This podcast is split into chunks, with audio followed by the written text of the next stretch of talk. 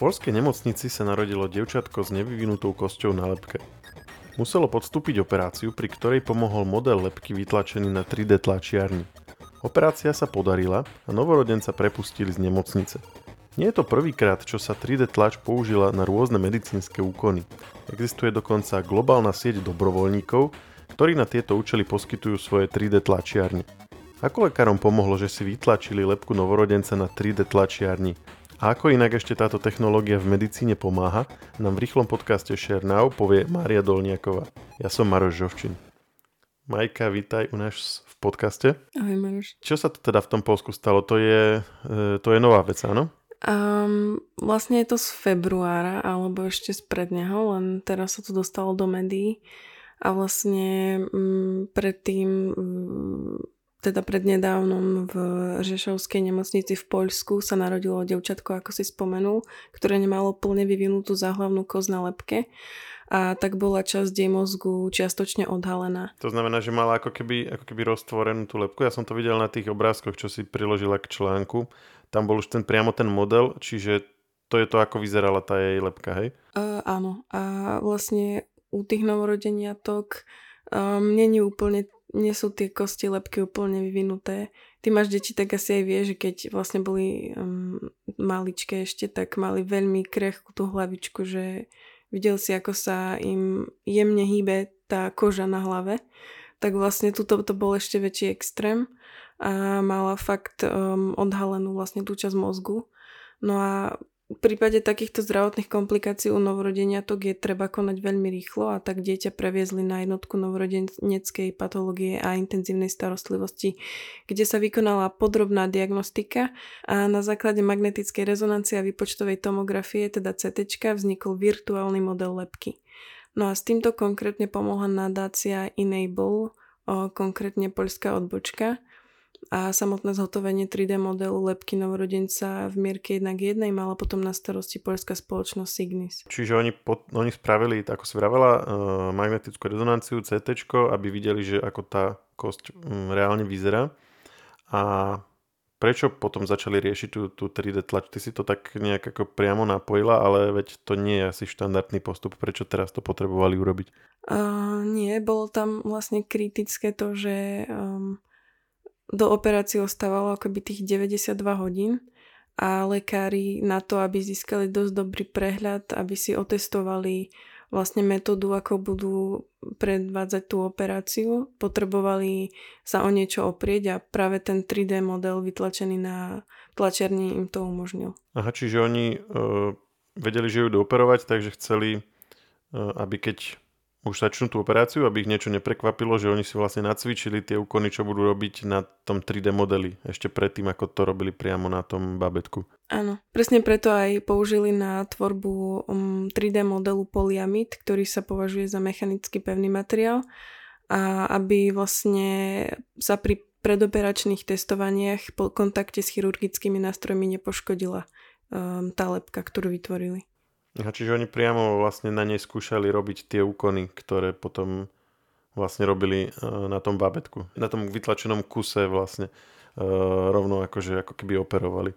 Tak tomu rozumiem, presne. A oni to teda tlačili hneď dvakrát. Vieme to nejak vysvetliť, že, že prečo to takto riešili? Prvý model vznikol prostredníctvom stereolitografie, čo je skrátenie SLA a je to vlastne systém, pri ktorom UV lúč stvrdzuje tekutú polymerovú živicu do požadovaného tvaru. No a vlastne zameraním laser'a na určité miesto vznikne vrstva čiastočne um, vytvrdeného polyméru, na ktorú sa nanášajú potom ďalšie a, a tak ďalej. No a potom po dokončení sa odstraní tekutý materiál a naživo, ak by si to predstavil, tak to vyzerá tá technika, ako by priamo z tekutiny ťahala predmet smerom nahor, ktorý je dole nohami a vlastne tlač bola v tomto prípade použitá um, preto, aby um, odborníci skontrolovali ten produkt, skontrolovali ešte pred zhotovením druhého výtlačku aby si boli istí, že ide o vernú prezentáciu toho zobrazenia lepky. Čiže to bola tá prvá tlač a potom druhá bola e, zase inou technológiou, hej? Áno, druhý pripravili už um, takzvaným selektívnym laserovým sintrovaním alebo spekaním, čo je skrátka SLS. A technika je rýchla, využíva laser na spekanie alebo tavenie praškových materiálov, ako napríklad plastkov alebo nejakých keramických práškov a z nich vlastne potom vznikajú pevné produkty a modely. No a um, proces prebieha tak, že laser vytvrdí požadovaný tvar objektu do materiálu vo forme pevného prachu, ktorý je potom umiestnený na tlačovej doske. Po stvrdnutí jednej vrstvy na našte ďalšiu, ktorý sa zase vytvrdí a tak ďalej. No a vytlačok po dokončení človek doslova akoby vyberá z prachu. Musíš ho tak jemne očistiť od prebytočného toho prachu. No a um, vlastne túto tlač modelu realizovali z prášku z poliamidu. Ako som spomínala, to je ten odolný materiál a výroba trvala 24 hodín. A tento systém umožnil vlastne vytvoriť dokonalú reprodukciu geometricky veľmi zložitých kostných štruktúr a takých um, anatomických detajlov lepky. Prvýkrát to vytlačili vlastne len preto, aby mali ako predlohu pre to druhé tlačenie, aby to, aby to bolo akože presné?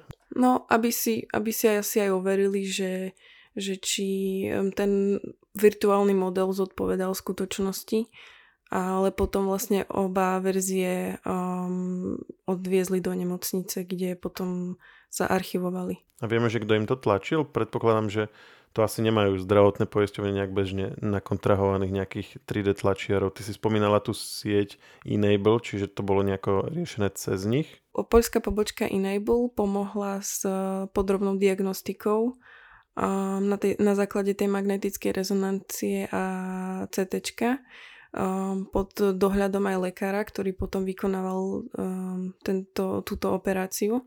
Ale vlastne konkrétne 3D model na 3D tlačiarni vytlačila spoločnosť Signis.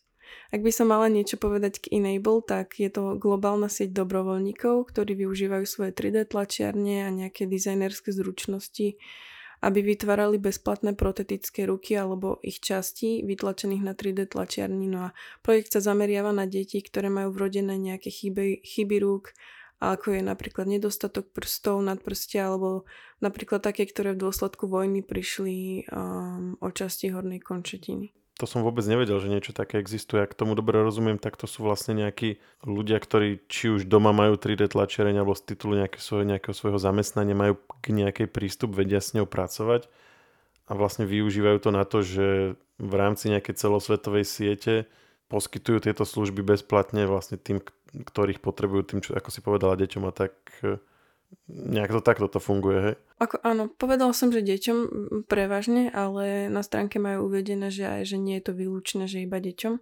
a že aj dospelým, ale áno, proste je to sieť úplných dobrovoľníkov. No a ty si hovorila, že teda robia rôzne veci. V tomto prípade teda to bola táto lepka, ktorú, na ktorej sa tí chirurgovia pripravovali pred operáciou, ale teda spomínala si, že sú to iné, iné časti tiel, protézy a podobne, tak e, na čo ešte sa používa 3D tlač v medicíne? Tak ak by som mala ešte konkrétny príklad spomenúť, tak um, spoločnosť Signis, ktorá vytvorila aj uh, túto lepku, vlastne niekoľko mesiacov po tejto udalosti pomohla aj v prípade, kedy vytvorila predoperačný model uh, časti chrbtice niekoľkoročného dieťaťa, ktoré malo meningospinálnu herniu a skoliózu veľmi výrazného stupňa. No a v tomto prípade využili práve tú technológiu SLS, ktorú som opísala. No ale už aj pre tej minulosti sa stalo, kedy sa narodilo nejaké dieťa, ktoré malo jednu funkčnú srdcovú komoru na miesto dvoch. Vtedy lekári tiež vytvorili 3D vytlačený model srdca, ktorý podrobne opísal každú jeho žilu, tepnu a chlopňu a to umožnilo chirurgom lepšie pochopiť problém orgánu a identifikovať miesto, kde je potrebné presmerovať prietok krvi. Ale ak by sme to mali tak všeobecnejšie povedať, tak um, okrem vytvárania takýchto replik defektov rôznych orgánov alebo nádorov, môžeme využívať 3D tlačiarne aj na tlačenie chirurgických nástrojov alebo protéz, implantátov, napríklad pre kolena, chrbticu, lepku alebo boky a taktiež napríklad v dentálnom priemysle, napríklad na výrobu zubných protéz, na tzv. neviditeľné zubné strojčiky alebo modely mostíky No a experimentuje sa napríklad aj s 3D modelmi, ktoré napodobňujú ľudské tkanivo. Ďakujem Majka, že si nám to takto zhrnula. Je to oblasť, o ktorej sa až tak veľa nehovorí a my sa jej až tak často ne, nevenujeme, ale o to je zaujímavejšia. Ja si myslím, že sa aj budeme ešte venovať. Podľa toho, čo hovoríš, áno, zdá sa, že e, to začína prenikať možno nie do mainstreamu, ale že začína sa to čoraz viac využívať pri takýchto prípadoch, kde by možno donedávna nad tým ešte neuvažovali. Lebo aj v prípade toho babetka, ak tomu dobre rozumiem, oni by to dokázali urobiť aj bez toho, ale takto to vlastne vedeli urobiť e, bezpečnejšie, keďže sa lepšie pripravili.